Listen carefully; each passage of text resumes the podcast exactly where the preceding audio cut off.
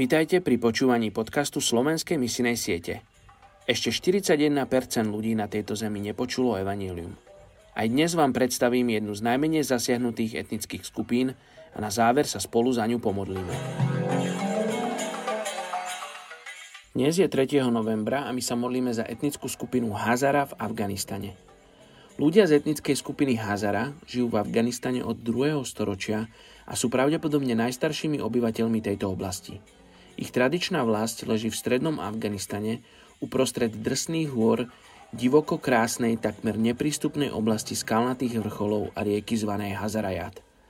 Pred 19. storočím tvorila etnická skupina Hazara 67% z celkového počtu obyvateľov a boli najväčšou afgánskou etnickou skupinou.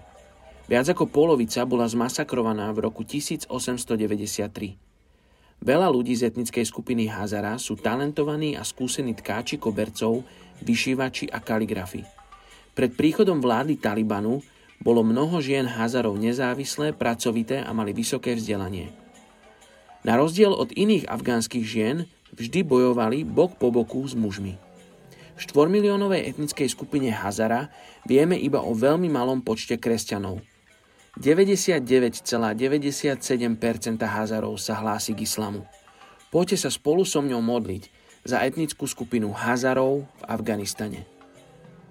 Oče, ty poznáš tento hrdý národ, ktorý má hlboké korene v Afganistane. A my sa modlíme, oče, aby sa dotkol tohto národu, aby sa dotkol mužov a žien, detí, aby spoznali teba ako najvyššieho Boha. Amen. Thank you.